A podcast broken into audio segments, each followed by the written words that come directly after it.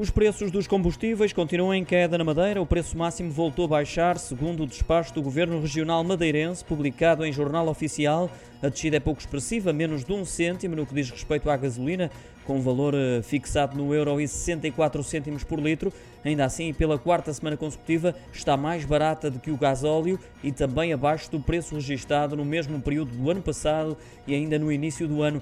O preço do gasóleo também caiu, praticamente 6 cêntimos, tem agora um custo por litro de 1,65€. Já o gasóleo marcado e colorido teve uma descida semelhante, mas permanece mais barata, passando agora a custar 1,29 euros por litro.